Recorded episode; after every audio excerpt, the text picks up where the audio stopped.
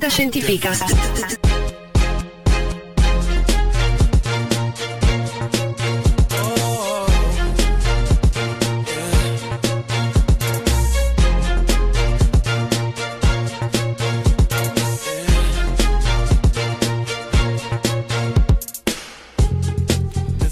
Fantascientificast, puntata numero 39, il vostro podcast di fantascienza preferito nonché unico del panorama podcast italiano.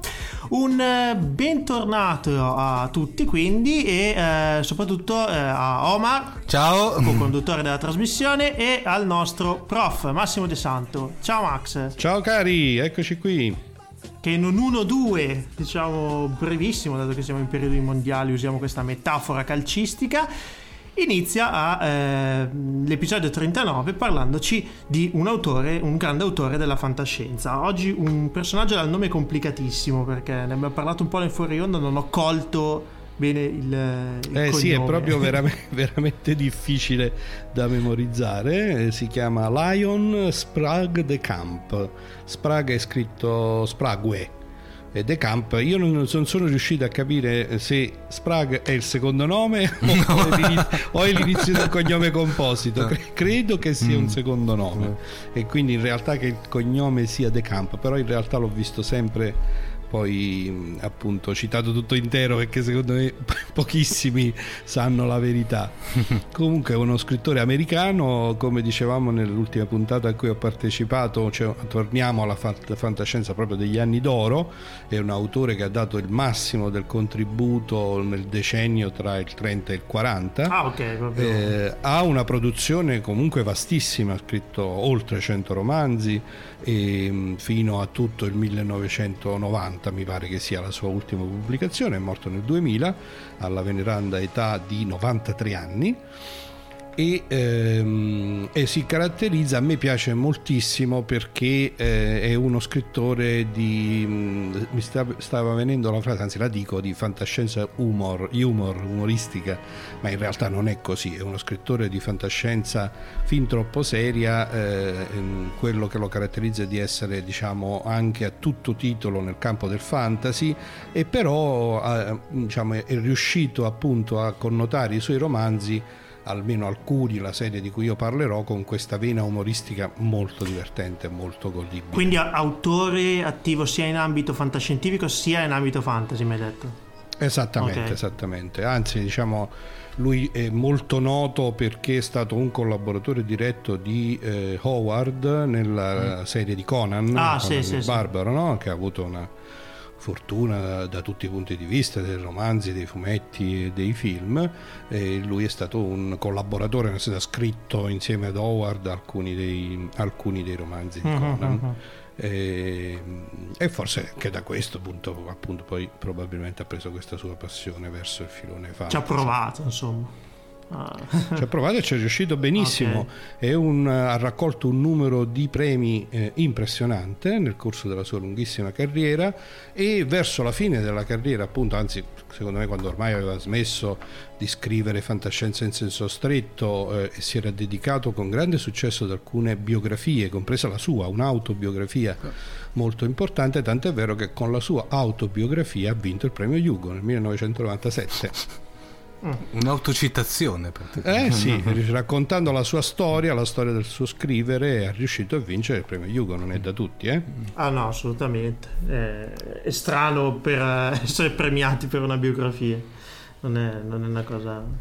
Non è così no, comune. Decisamente. Allora, perché l'ho scelto? Eh, Per tornare appunto nel meglio della fantascienza degli anni d'oro, ma anche perché, come dicevo, la lettura è molto godibile, quindi perfettamente adeguata al periodo a cui ci avviciniamo, insomma ancora, è ancora presto per dire che si va in vacanza, ahimè, anzi questi sono i mesi in cui si pedala in salita Mamma mia, mamma la fine mia. del mese di luglio Eh, però ecco, forse anche per questo quindi o in preparazione delle vacanze o poi uno se lo conserva per le vacanze ed è una lettura veramente molto divertente con un gusto del personaggio delle storie, delle situazioni veramente divertente. Quindi ho detto dai visto che fa caldo visto che ci avviciniamo comunque a questo periodo di maggior relax scegliamo un autore che volendo si può leggere con piacere anche sulla spiaggia. Yeah, cominciamo a mettere e qualche po- libro sotto l'ombrellone. Allora, nella sua vasta produzione io ho individuato sostanzialmente due, eh, due, due capitoli, diciamo così. Uno è costituito da un singolo romanzo eh, che eh, si mh, connota per essere uno dei primi eh, di storia alternativa, di Ucronia che anzi viene sempre riferito e citato come un libro che ha dettato in qualche maniera il genere, si intitola Abisso del passato in italiano ed è proprio il classico romanzo di fantascienza ucronica, c'è un protagonista che improvvisamente per un evento naturale imprevisto viene sbalzato nel passato. Va detto che De Camp era uh, uno scrittore con un, diciamo, uno di quelli che ha un programma in testa cioè uno di quelli che scrive avendo in mente un obiettivo, addirittura un obiettivo starei per dire didattico, formativo. Eh, lui ci teneva a che le cose più implausibili fossero comunque logicamente coerenti. Eh, come vedremo anche meglio nel seconda, nella seconda capitolo diciamo, di questo breve approfondimento che invece è dedicato a una serie. Lui ci teneva che anche nella fantasia più sfrenata però quello che si racconta deve essere logicamente coerente, deve essere eh, difendibile da, da, certi punti di vista. Fatto Quindi la lui, fortuna di molti eh, produttori di telefilm di oggi dove invece le cose non assolutamente sì assolutamente sì. Penso che sarebbe entrato gridando con una clava in molti set sia cinematografici che, eh, che mh, appunto di serial televisivi e che avrebbe fatto strage sicuramente di, appunto, di molti sceneggiatori contemporanei quindi lui scrisse questo, questo, libro, il cui titolo inglese è Lest Darkness Fall, prima che cadano le tenebre, eh, con l'intento di dimostrare che anche appunto con un'ipotesi assolutamente eh, diciamo strana, fantasiosa, eh, e, e fantastica se vogliamo, che è questa del viaggio del tempo di, un, di uno che cade nell'abisso del passato, senza spiegazioni particolari, diciamo così, a partire da questo presupposto irrazionale o indimostrabile e però da lì in poi il racconto di quello che gli succede deve essere coerente. Lui in particolare ehm, voleva ehm, diciamo, controbattere ad alcune incoerenze dei racconti di aiuto voto mentale. Eh, un americano alla corte di Re Artù? Sì. Eh, chi è l'autore? Eh... Famosissimo. Accidenti. Ci verrà in mente? Sì, ci verrà in mente, famosissimo. Che, eh, eh, che, ci verrà in mente tra poco, famosissimo mm-hmm. autore eh, che eh, diciamo appunto secondo De Camp aveva scritto questo romanzo ma con poca coerenza logica. Lui invece racconta appunto la storia di questo eh, signore che cade nel passato letteralmente e finisce diciamo intorno al 700 d.C. Mark nel Twain. pieno di un Mark Twain, eh. Mark Twain, dai, caspita, bravi, avete visto Google funziona Eh sì, sempre. ragazzi, male che Google. Questo poi varrà la pena di scriverci un bel romanzo. Comunque, appunto, effettivamente ci aiuta. Mark Twain, col famosissimo americano La corte di Re Artù, che secondo De Camp era un libro appunto di questi da buttare nel fuoco, perché al di là del divertimento nel leggerlo, però era pieno di incoerenze e di cose irragionevoli. Invece lui ci tiene a scrivere una cosa che eh, sia coerente. Questo libro del 1939 lui racconta appunto di questo signore che viene sbalzato nel passato e che eh, si ritrova nel pieno di questa, eh, di questa eh, epoca nella quale praticamente l'impero romano di Occidente è caduto e eh, c'è ancora in piedi l'impero romano d'Oriente, quindi in Italia c'è diciamo, quella che ahimè è una situazione anche abbastanza contemporanea, cioè c'è l'invasione di barbari da tutte le parti.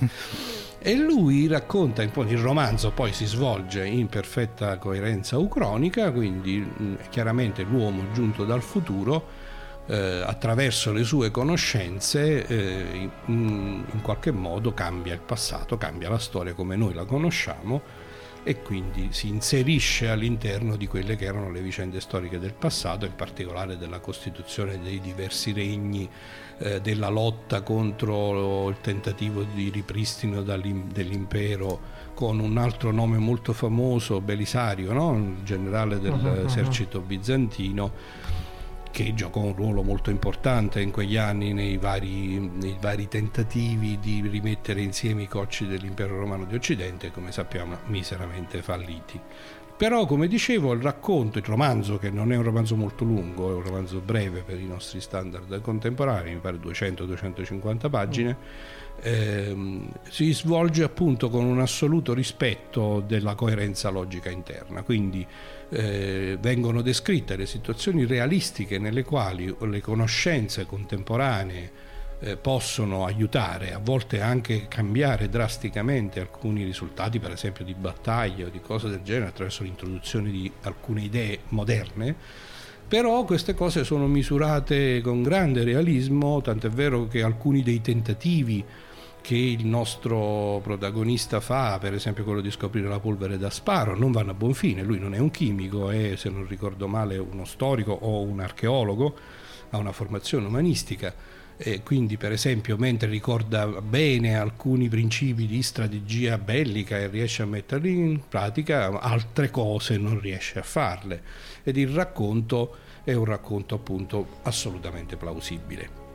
E questa prima, diciamo, questo primo capitolo quindi è più squisitamente nel filone diciamo fantascientifico perché c'è questa ipotesi iniziale, c'è questa ucronia, come poi ne se ne sono viste tante successivamente.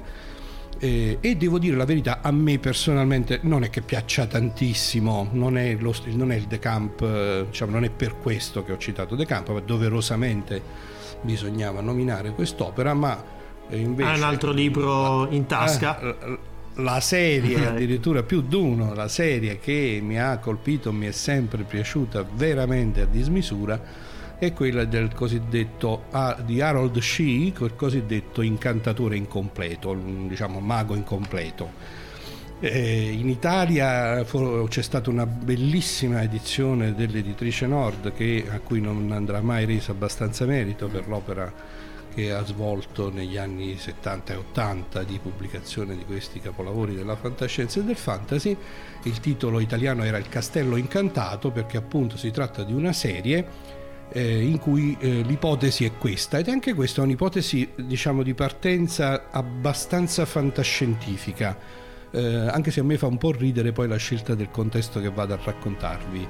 Eh, ricerche psicologiche. Il protagonista Harold Shee è uno psicologo, è uno psicologo universitario, tra l'altro molto divertente la descrizione che lui fa del mondo universitario con le relazioni tra il professore di ruolo, l'associato, mm. il ricercatore aggiunto e via così. Ti sentivi e, preso... ovviamente, no, perché devo dire tra l'altro che appunto un libro, questo è il primo di Harold Shee, stiamo parlando sempre appunto del periodo che abbiamo detto, quindi diciamo intorno, intorno agli anni 40 sostanzialmente, i primi romanzi sono stati scritti e ehm, la cosa divertentissima è che eh, questi psicologi eh, lavorando su una ricerca su come vengono costruiti i mondi all'interno della mente umana, ecco che ci risiamo con questo tentativo di De Camp di rispettare fino in fondo le regole della, del pensiero e della logica, addirittura l'ipotesi qui è la logica formale, no? sapete tutta quella con tutti quei simboli strani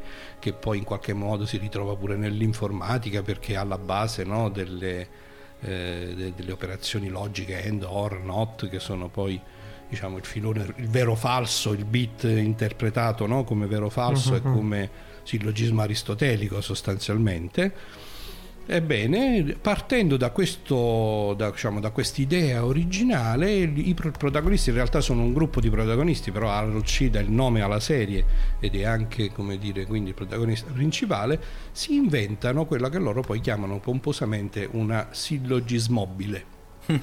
Tenete presente la Blues Mobile dei sì. Blues Brothers? Ecco, bravo, questa è una sillogismobile perché loro dicono bene, allora se prendiamo un universo che ha una sua coerenza interna, anche se questa non corrisponde con quella della nostra realtà, per esempio, prendiamo, che ti voglio dire, eh, il mondo descritto da Ludovico Ariosto nell'Orlando Focus, okay. no? dove in maniera diciamo eh, simile al reale ma non esattamente uguale viene descritto un universo che ha le sue regole ben precise di comportamento cavalleresco eccetera eccetera eccetera. Bene se riusciamo a descriverlo con delle equazioni logiche e riusciamo poi a fare un'operazione diciamo di semi-ipnosi le, che, che loro utilizzano delle carte vengono dei simboli logici che vengono trascritti su una specie di mazzo di carte che poi viene utilizzato per comporre queste equazioni logiche, ebbene, concentrandosi a sufficienza veniamo trasportati in questo universo. E la cosa più divertente di tutte è che poi l'universo funziona secondo la logica che è stata impostata all'inizio, quindi è un universo in cui funziona la magia e la magia funziona in un certo modo, ha delle regole, una sorta di scienza sostanzialmente, bene, ci ritroviamo in grado di fare gli incantatori, appunto il titolo l'incantatore incompleto. Perché incompleto? E qui comincia la parte divertente, perché ahimè il nostro protagonista scopre abbastanza presto che lui pur essendo dotato di, certa, diciamo, di un certo talento nella capacità di immaginare questi mondi alternativi, poi però quando si tratta di fare veramente lo scienziato, quindi di scoprire le leggi quantitative che governano la magia, lui non è capace.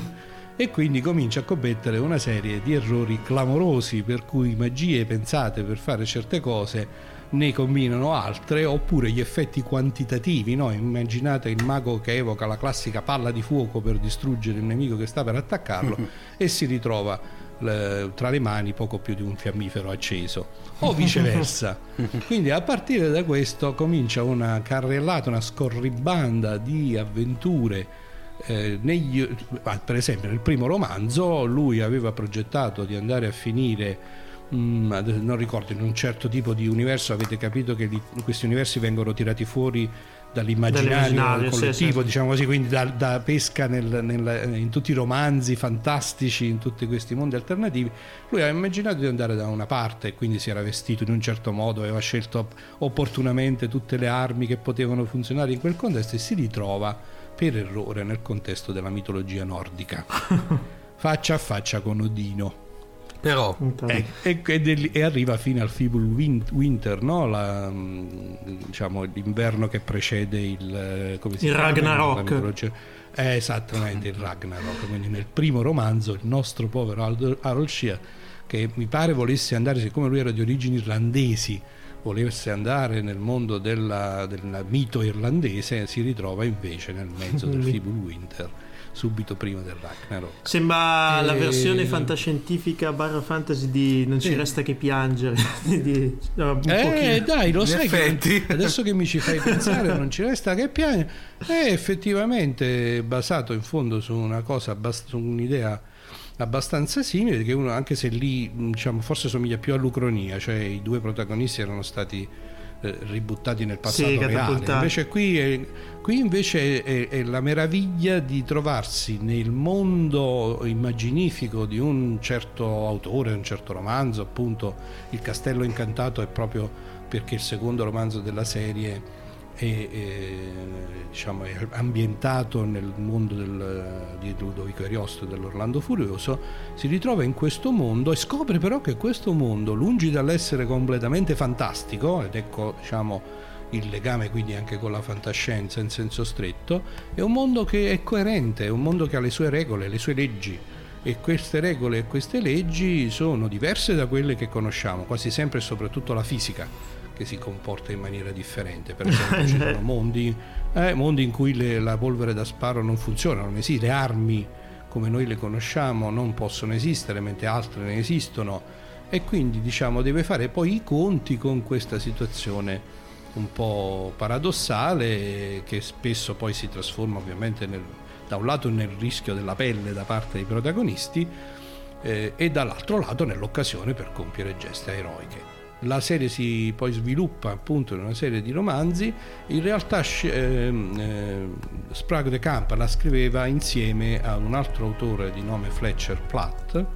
che, eh, Pratt, scusatemi, che eh, evidentemente questi due insieme riuscivano, avevano veramente un'alchimia particolare, ma ci vuole perché la, il tono di questi romanzi è veramente divertente, godibilissimo, ci sono tutti gli elementi classici, l'eroe, eh, l'antieroe, poi viene, Harold Shee viene accompagnato dal suo professore, il quale naturalmente invece essendo un ordinario sa bene come si fanno le cose, quindi diventa un mago molto più bravo di lui, però nello stesso tempo non ha l'abilità fisica, Harold Shee è un giovane brillante, sa andare a cavallo, un bravo spadaccino. ha tutte le caratteristiche per diventare insomma, un eroe in uno di questi mondi. Incontrano tutti e due, sia il vecchio professore che il giovane allievo, incontrano due donne meravigliose. Eh, che sono poi diventano coprotagoniste della serie, in particolare quella che poi sarà la moglie di Harold Shee, che è un arciere alla Robin Hood, diciamo, in versione femminile, e quindi vivono poi queste avventure divertenti divertenti proprio per questo contrasto paradossale no? tra la ricerca della coerenza logica, questa incapacità di capire da subito le regole di questi mondi e quindi tutto quello che ne consegue, tutte le situazioni che ne possono venire fuori. Quando Pratt eh, morì, abbastanza giovane, eh, la serie fu interrotta, e, mm, però ha, ha, veramente lasciato un segno eh, in, in, in, diciamo in un gruppo di appassionati, tanto che eh, una serie di giovani scrittori, molti, molti, molti anni dopo, 40 anni dopo, ha spinto il ormai vecchio Sprague de Camp a riprenderla ed ha ricominciato diciamo, questo ciclo di avventure scritte da questi giovani autori e supervisionate in qualche maniera da Pratt eh, 40 anni dopo, in particolare uno, Christopher, Christopher Stashev, di cui poi parleremo perché ha una sua produzione indipendente e molto interessante uh-huh. su un genere simile è stato diciamo un po' il promotore di questa iniziativa e la cosa interessante è che non tutti ma alcuni dei romanzi che sono stati scritti successivamente sono uh, assolutamente comparabili con i primi della serie quindi mantengono questo tono di fresca godibilità di cui parlo. Allo stesso livello insomma. Allo stesso livello, esattamente. Sì. Mai convinto. Mm, Ragazzi, lo vado a cercare. vi assicuro il castello d'acciaio è la versione eh, o il castello incantato ho detto prima, no, ma il titolo è il castello d'acciaio perché la, la cosa divertente di questo universo, diciamo, simile Orlando Furioso è appunto che il mago il grande mago che lo governa ha costruito questo castello d'acciaio che però ha tutti i problemi dell'acciaio dell'epoca poi, mm-hmm. quindi scricchiola, si arrugginisce e il mago deve continuamente fare magie per oliarlo tutto, è divertentissimo ragazzi. Ve lo raccomando così come lo raccomando ai nostri eh, ascoltatori. Eh, naturalmente come, so, come, al solito, ahimè, eh, tutte le opere di, eh, di Sprague de Camp si trovano molto facilmente in versioni ebook nella, in lingua originale di edizioni italiane, ahimè le uniche che eh, ricordo, ho anche rapidamente cercato, sono quelle della editrice Nord eh, che mm. si trovano con un po' più di fatica magari nei circuiti eBay, qualcosa su fantascienza.com o in qualche formato ebook non del tutto autorizzato. Finisco qui. E qua Finisco qui. Ci fermiamo. Finisco qui. Purtroppo, purtroppo è appunto un problema, però leggerlo in inglese è divertentissimo, eh, così come in italiano. Benissimo, grazie Max. Eh, personalmente mi hai convinto, quindi il primo libro che metterò sul tavolo per, per, l'estate sarà proprio questo qua. A dire la verità ne ho un altro in cantiere, ma penso che lo farò fuori abbastanza a breve. Fantasy in questo caso, quindi non andiamo, non andiamo oltre. Ti... Bene. Come? Bene, bene, dico, fai bene. Ogni tanto un un'incursione nel fantasy ci vuole. Eh, tra l'altro ho fatto fatica a trovarlo, perché eh. non è un libro che non è più pubblicato, quindi eh, me appunto, lo devo proprio vedi, vedere adesso. Abbiamo, sto, abbiamo questo problema che almeno in Italia eh, con la scomparsa dell'editrice Nord veramente la possibilità di ripubblicare o pubblicare questi mm. libri si è un po' rarefatta ci sono alcune, come sappiamo, alcune case editrici che ci lavorano, però insomma ci sono tantissime opere ormai abbandonate. Ed è un peccato. darci da fare. Ed è un peccato proprio. C'è qualcuno che sta caricando una sveglia mm. proprio a segnalare il, che il tempo... tempo... che passa, il tempo che passa, avendo parlato sostanzialmente di viaggi nel tempo o di viaggi in mondi meravigliosi, mi pare una colonna sonora di sottofondo molto buona. Non hai idea di chi sia, vabbè, comunque. Eh, non lo so neanche io. Eh, Omar, mi sa che sei te il colpevole. Eh. Va bene, Max, ti ringraziamo tanto e ci sentiamo poi quindi per la prossima puntata. Un, un caro saluto a voi e a tutti i nostri ascoltatori. Ciao Max. Ciao.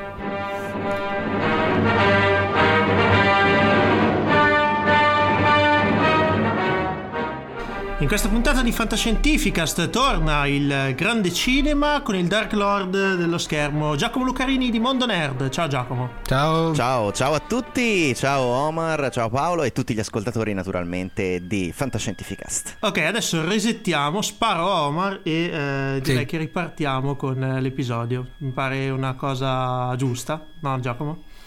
Sì, sì, assolutamente. Parliamo ovviamente di Edge of Tomorrow e così introduco un attimo l'argomento che andremo ad affrontare. Prego. Quello che vi dirò sembra assurdo, ma dovete ascoltarmi. Da questo dipendono le vostre vite. This is not the end.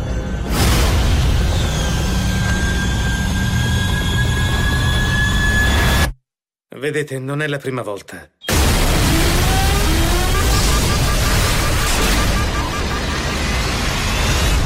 Che facciamo questa conversazione.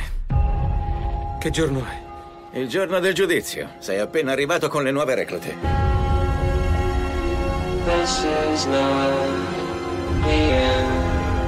L'invasione fallirà, come i soldati che state mandando. Perderemo tutto. Quando ti svegli, vieni a cercarmi.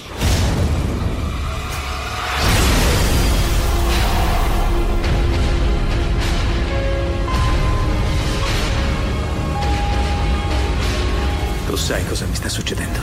Quello che succede a te è successo a me.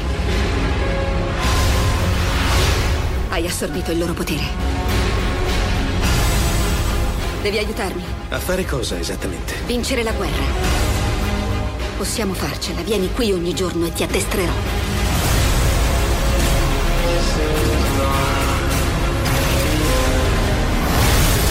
Qualunque cosa io faccia, tu non vai oltre. Perché dovrebbe importarti di me?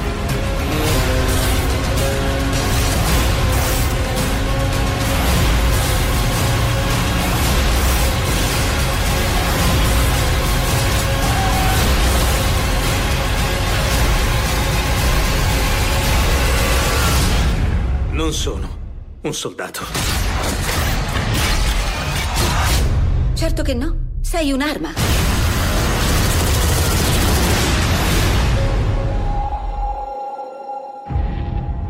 Ciao Omar, ciao Paolo, ciao a tutti gli ascoltatori di Fantascientificast. Ma lo sapevo già di aver fatto questa conversazione perché in realtà sono morto e risorto, esattamente come Tom Cruise nel suo nuovo film Edge of uh, Tomorrow. O meglio, vabbè, non è suo, ma chiaramente quando c'è lui il film diventa automaticamente suo. Che tanto i Tom Cruise movie ormai sono un genere a parte.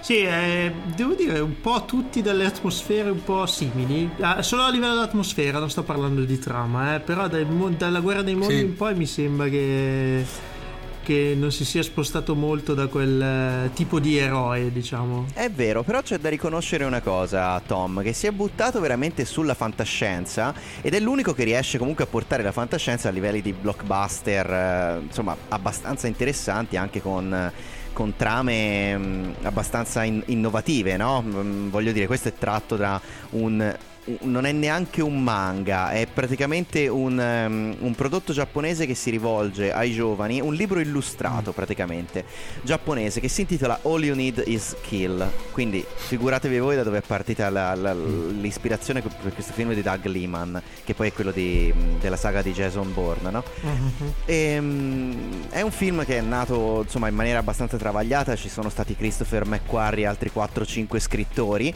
però quello che si temeva all'inizio, cioè che fosse una specie di ricomincio da capo con Bill Murray, no? Il giorno da marmotta. Il giorno da marmotta, infatti tutto l'anno un po'. In salsa di fantascienza. Invece c'è da dire che è un blockbuster eh, di quelli che comunque tiene fino in fondo, nonostante sia lungo, anche complesso. E, e effettivamente c'era il rischio di creare delle ripetizioni con questo meccanismo insomma, di morte e resurrezione del protagonista. Che poi chi lo ha visto, chi lo andrà a vedere capirà. Insomma, non è uno spoiler perché proprio prima, nella prima mezz'ora succede subito per giustificare quello che si vede poi anche dopo. Eh, c'era il rischio ovviamente di creare de- de- de- delle ripetizioni, delle ridondanze. delle- Invece eh, c'è veramente una regia molto calibrata, una scrittura che riesce a mettere tutti i tassellini al loro posto, quindi anche a creare dei cortocircuiti divertenti. eh, quindi Tom Cruise ogni volta che torna in vita riesce a strizzare l'occhio e a sfruttare le situazioni a suo vantaggio. Ovviamente non quelle di battaglia, perché poi quando si entra nel vivo della battaglia lui magari può riuscire a ricordarsi dove spostarsi per schivare qualcosa, ma poi c'è sempre eh, un, un nemico enorme. Tra l'altro questi alieni sono realizzati veramente molto bene, con grafica molto da... eh, ora dico grafica, un CGI molto da, ehm, da videogioco, però mm, abbastanza impressionanti. E l'utilizzo delle scenografie e della computer grafica è molto molto ben fatto. Eh, non è uno di quei classici film tutti in computer grafica, c'è molto, molto di, di costruzione, mo- un'atmosfera anche delle basi che fa molto Aliens con i Marines dello spazio. Ehm, però che vi devo dire, è comunque un film di Tom, Tom Cruise, come dicevamo prima, quindi si porta dietro tutti i crismi. Lui al centro e gli altri sono ridotti veramente a delle figurine di contorno che tornano utili solo in questo e quello snodo. Tranne ovviamente la figura eh, di femminile che è quella di Emily Blunt, veramente bella e brava, che fa la donna con le palle. E quindi rifugge da ogni cliché femminile e questo è un altro punto a favore del film, cioè lei fa la donna forte, non c'è questo la solita no, donzella in pericolo, Tom col suo sorrisone che salta, la salva, cioè, è molto già, è già dal molto trailer io il film non l'ho visto, quindi mi sembrava una donna abbastanza mm, con, con, eh, su- sui generi, ecco, diciamo così. Sì, c'è da dire che la sceneggiatura è molto, comunque molto meno banale di quello che si potrebbe se- eh, pensare. Ovviamente il meccanismo del, de- del- insomma, della morte e resurrezione, di come succede, come si sviluppa, è molto semplificato, ma perché chiaramente questo è un film che si rivolge a pubblici di tutte le età. Eh, c'è da dire che anche lì non c'è molto gore, se così vogliamo chiamarlo, cioè le morti non sono mai... eh, tanto cru- no, anzi si interrompe quasi sempre prima eh, della morte e vedi lui, Tom che si risveglia, anche se comunque ci sono delle morti sul campo di battaglia abbastanza divertenti. Certo doveva essere un PG-13 immagino, quindi eh, sangue ce n'è veramente, veramente poco. Ehm, che vi posso dire? C'è Bill Paxton che appunto da Aliens scontro finale in poi lui fa sempre la parte del sergente oppure del, del marine. Ormai c'ha quella faccia, qualsiasi cosa faccia lui è sempre il marine o il sergente o il, il sadico fuori di testa. E qui ovviamente fa il, il militare tutto d'un pezzo.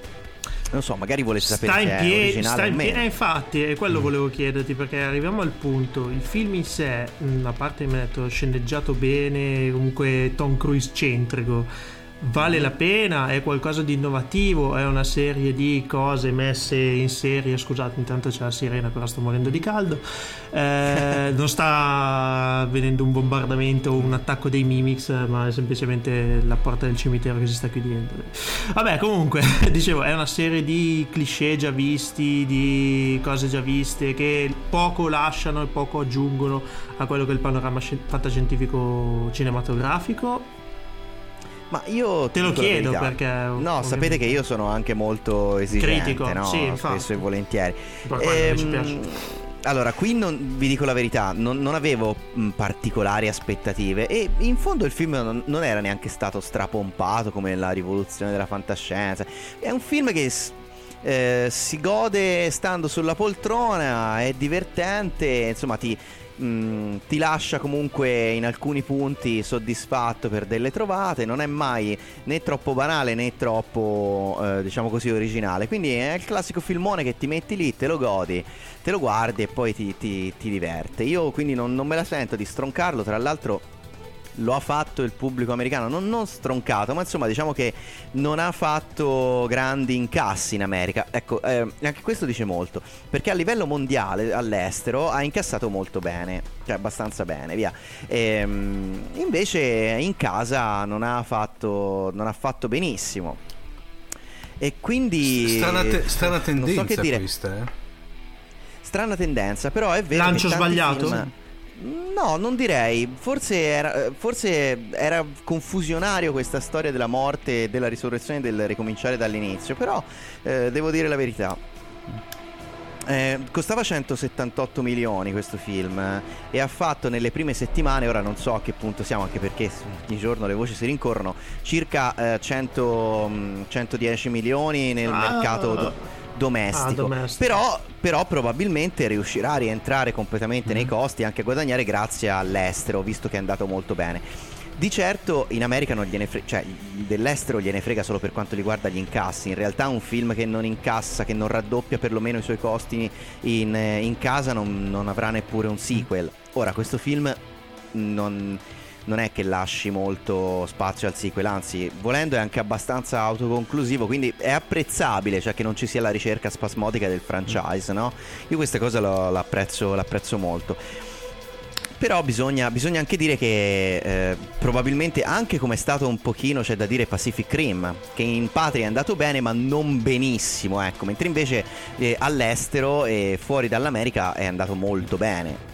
Quindi c'è da dire che in realtà gli incassi della fantascienza, e in particolare della fantascienza con un po' di ambizione, o comunque un pochino originale, diciamo così, eh, diventa- diventano per l'America un po' problematici. Questo è sicuramente un indizio che ci dà anche questo Edge of Tomorrow. Potrebbe essere anche che Tom Cruise ha stufato. Senti, sinceramente non saprei cosa dirvi perché Tom è molto credibile e mm, nonostante l'età, lui dimostra veramente 10-15 anni meno.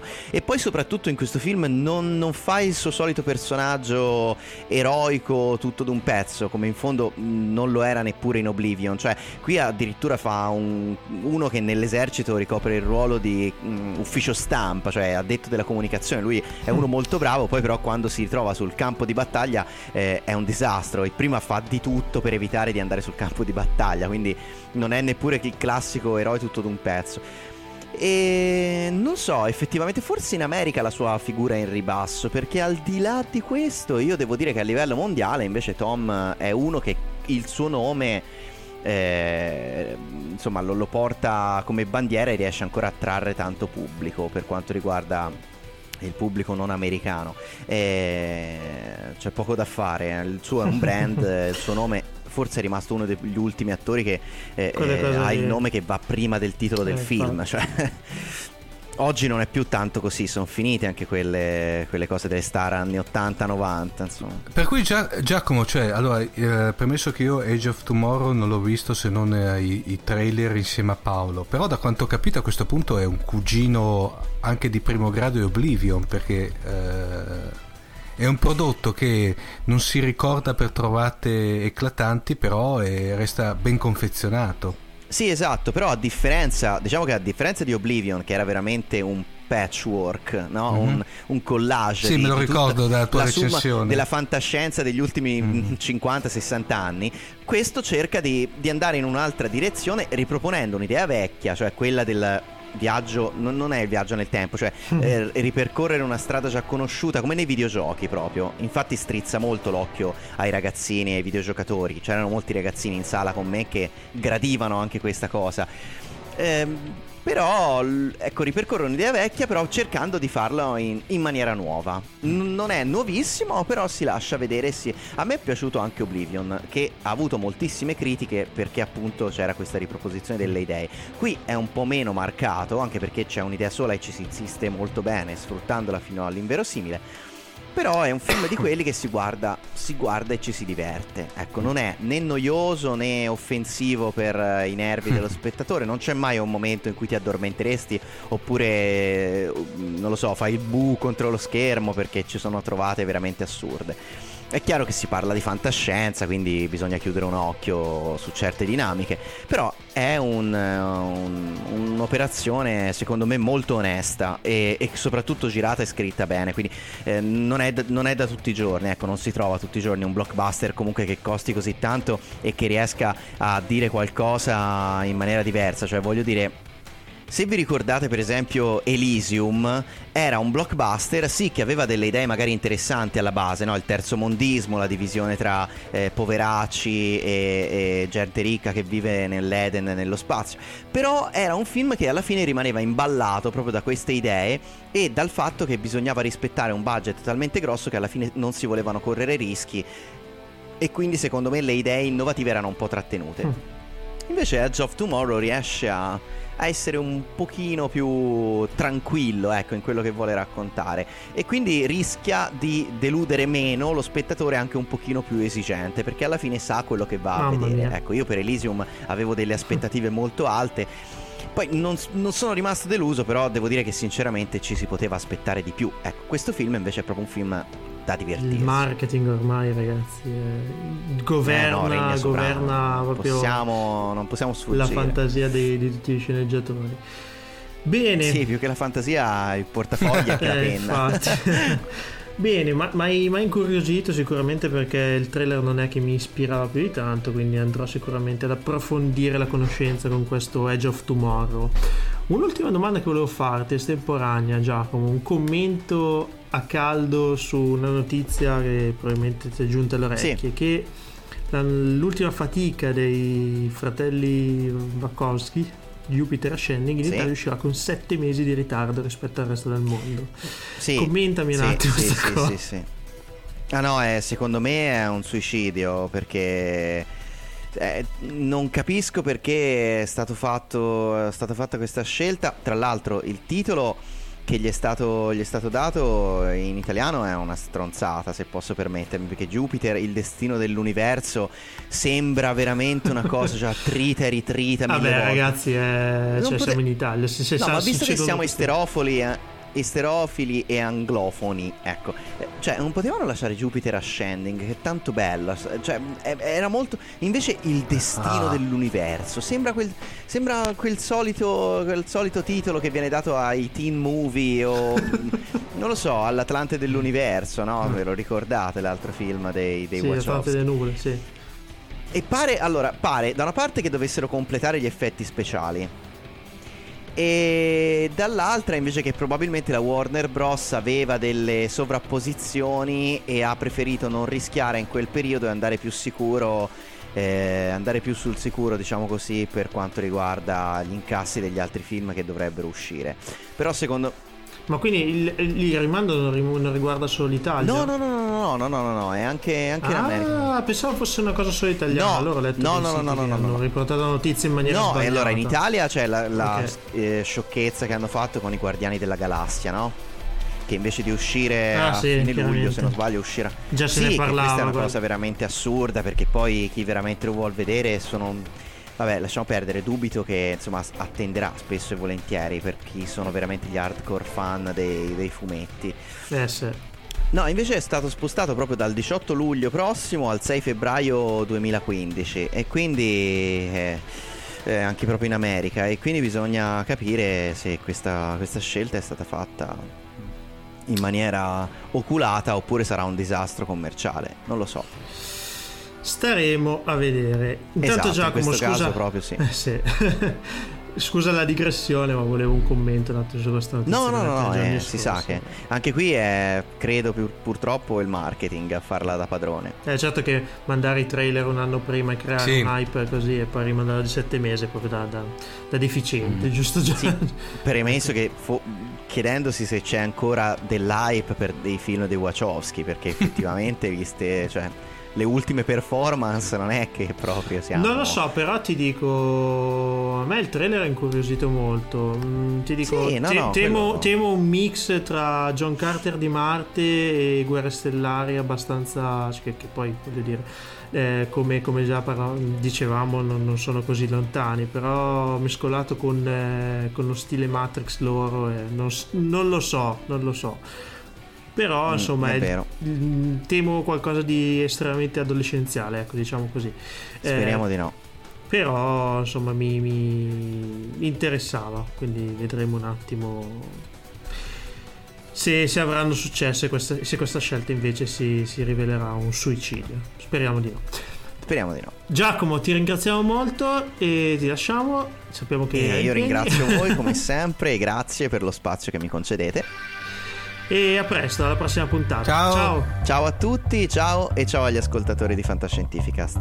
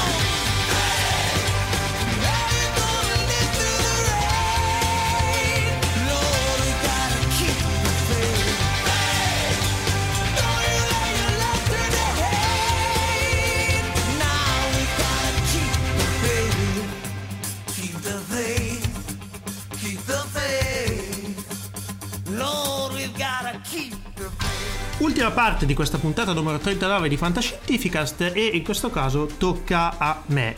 È un po' di tempo che non parliamo di fantascienza eh, videoludica e eh, in questa puntata numero 39 parlerò di qualcosa che è un po' borderline tra i videogiochi e i giochi, quelli più tradizionali, in particolare i giochi di ruolo.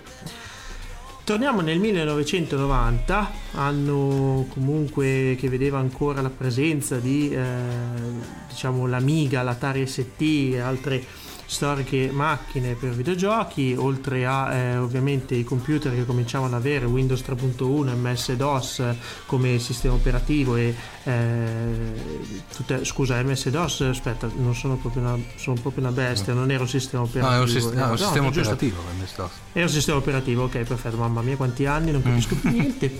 Comunque nel 1990 la Game Designers Workshop eh, che era una casa di produzione di eh, giochi di ruolo, diede licenza alla Paragon Software, che era, fu una fortunata, diciamo, barra fortunata eh, casa produttrice di eh, giochi per ZX Spectrum, Amiga e quant'altro, in particolare giochi eh, di ruolo per, per computer, produsse un titolo che eh, forse molti di voi ricorderanno che è Mega Traveler 1. Mm la cospirazione dei Zodani. Allora, Mega Traveler, ovviamente, chi gioca a giochi di ruolo sa che stiamo parlando di un videogioco che eh, trae la sua origine nella, eh, nel gioco Traveler, una serie di giochi di ruolo prodotti da Mark Miller nel 77 e molto popolari eh, negli Stati Uniti più che in Italia. Ti dico la verità, ne parleremo in futuro perché sto sperimentando da questo punto di vista. Quindi eh, oggi parliamo invece di, dei videogiochi della serie che forse in Italia sono un pochino più conosciuti perché furono diciamo commercializzati insieme ad alcune riviste eh, all'inizio degli anni 90 quindi hanno trovato larga diffusione almeno tra chi in quegli anni iniziava a giochicchiare con il computer. Si tratta di un eh, gioco eh, di ruolo per PC che aveva una caratteristica particolare come eh, vedremo poi parlando del um, gioco cartaceo la creazione dei personaggi in Traveler ha una diciamo una potenzialità di, di, sviluppo della trama e della storia del giocatore veramente impressionante. E eh, diciamo che eh, anche questo gioco come il suo successivo Mega Traveler 2 eh, la, la, la, ricerca degli antichi eh, sono caratterizzati da uno sviluppo dei personaggi eh, veramente diciamo encomiabile non tutti questi sviluppi poi servivano nella trama del gioco ma eh, sicuramente veniva anche comodo per chi all'epoca giocava al gioco cartaceo perché era possibile salvare queste schede e poi utilizzarle nel, nel certo. gioco reale insieme c'è una sorta di sovrapposizione fra due, le due modalità per cui Paolo tra le due modalità esatto quindi penso che ancora qualcuno oggi faccia girare mm. questi programmi per avere schede, schede di Traveler di Mega Traveler eh, aggiornate e fatte in maniera molto veloce comunque eh, la trama in sé, eh, diciamo, non eh, ricarica un po' quelle che sono le trame di intrighi tipiche di Traveler, ambientate nell'Imperium, questo impero eh, umano eh, stabilito praticamente più di 5.000 anni nel futuro. Eh, e eh, diciamo che eh, la storia di Traveler è molto affascinante la trama in sé del, dell'Imperium del terzo Imperium poi la svilupperemo eh, in futuro. Oggi mi, eh, mi, limito a parlare del gioco. Abbiamo parlato dello sviluppo del personaggio. Ovviamente la grafica si presentava in una fantastica eh, grafica EGA mm-hmm. EGA. Omar? Quindi EGA il famoso Enhanced Graphic Adapter esatto. che girava sui PC IBM di quegli anni, quindi paletta di 16 colori, non stiamo parlando ovviamente di qualcosa di straordinario, vista dall'alto e eh, ampia possibilità di esplorazione di più di eh, 28 sistemi solari con relativi pianeti e eh, città. Eh, battaglie stellari molto tattiche, possibilità di rifittare eh, la propria astronave all'occorrenza e eh, una serie di sidecast eh, tipiche proprio dei giochi di ruolo di, di quell'epoca quindi forse eh, Mega Travel è stato uno dei predecessori di, di poi altri giochi eh, diciamo simili, mm, forse non ce ne sono stati a pari a livello di eh, diversificazione, c'erano combattimenti durante, ne, nelle città combattimenti nello spazio, eh, tutti molto eh, orientati a, eh, a, pagare il giocatore classico, non il videogiocatore. Mm-hmm. Quindi diciamo molta tattica di, di, di, basso, di basso, livello, di, alto livello, diciamo e eh, diciamo forse non molta intuitività in certi tipi di, di, ma, di ma per cui Paolo era veramente un'estensione del gioco da tavolo, veramente. Era un'estensione di fatto del gioco da tavolo, esatto.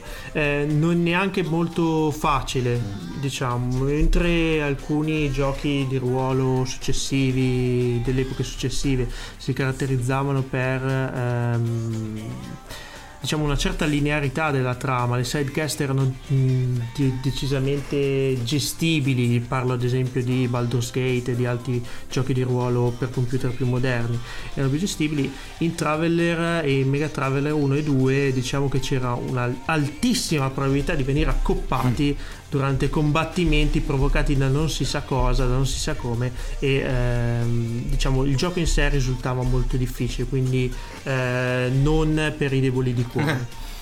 Il gioco fu ricevuto abbastanza bene dalle riviste dell'epoca, ne parlavano addirittura di una favolosa grafica EGA eh, la eh, supervisione di Mark Miller, il creatore di Traveler, non fu così intensiva nel primo titolo quando, quanto eh, nel secondo. Eh, il secondo, Mega Traveler 2, La ricerca degli antichi, è un gioco del 91, forse questo è il più famoso in Italia, sempre eh, prodotto dalla Game Design Workshop e poi diciamo distribuito dalla Microprose, dalla Microprose e dalla Paragon Software, tutte e due aziende defunte sì. tra l'altro, vabbè.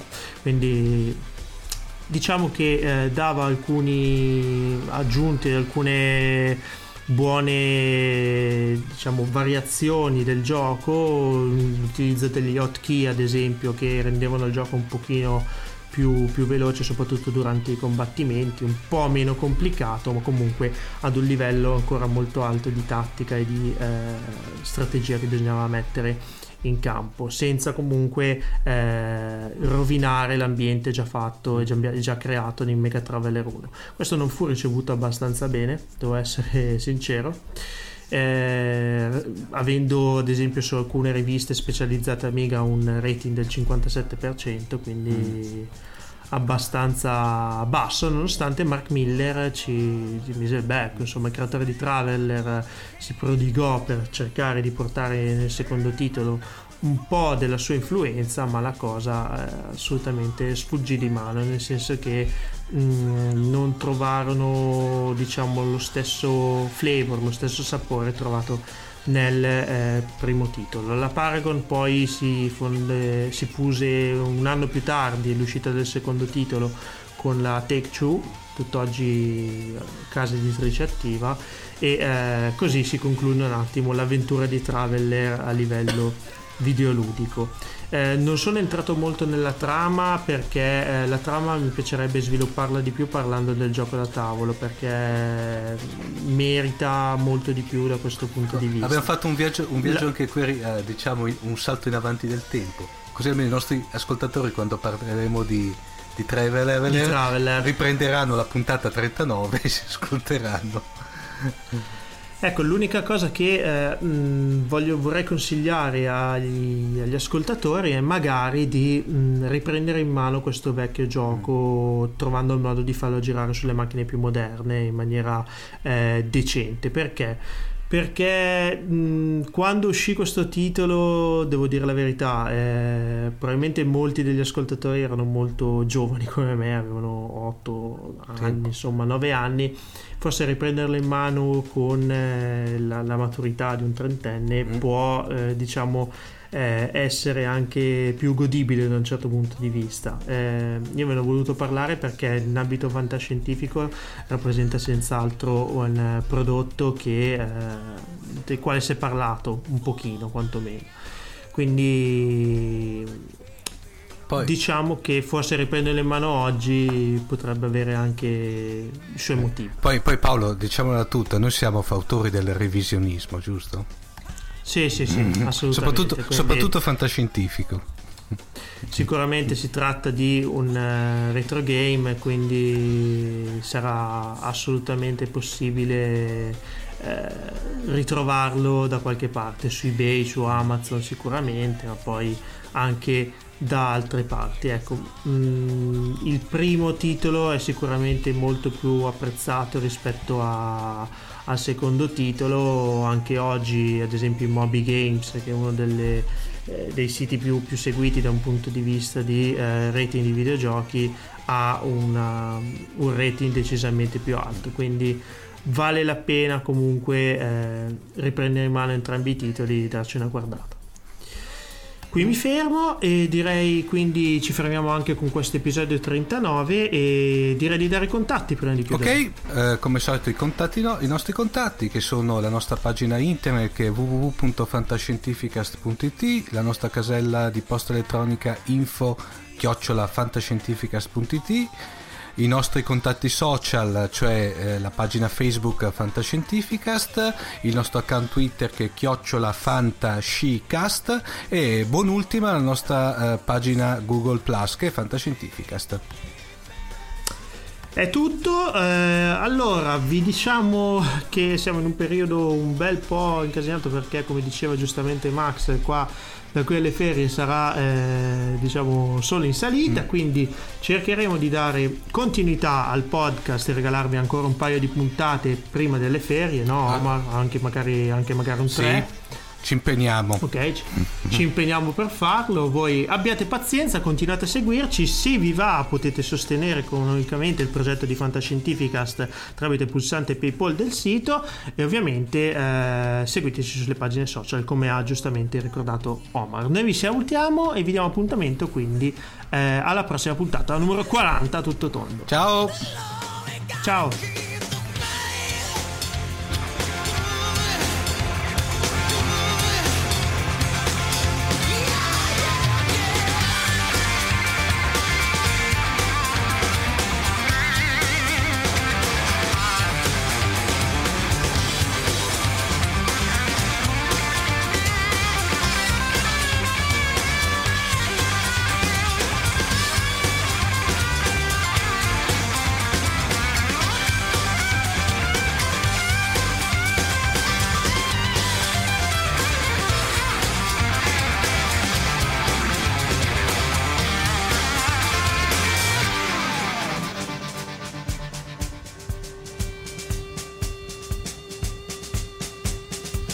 Southern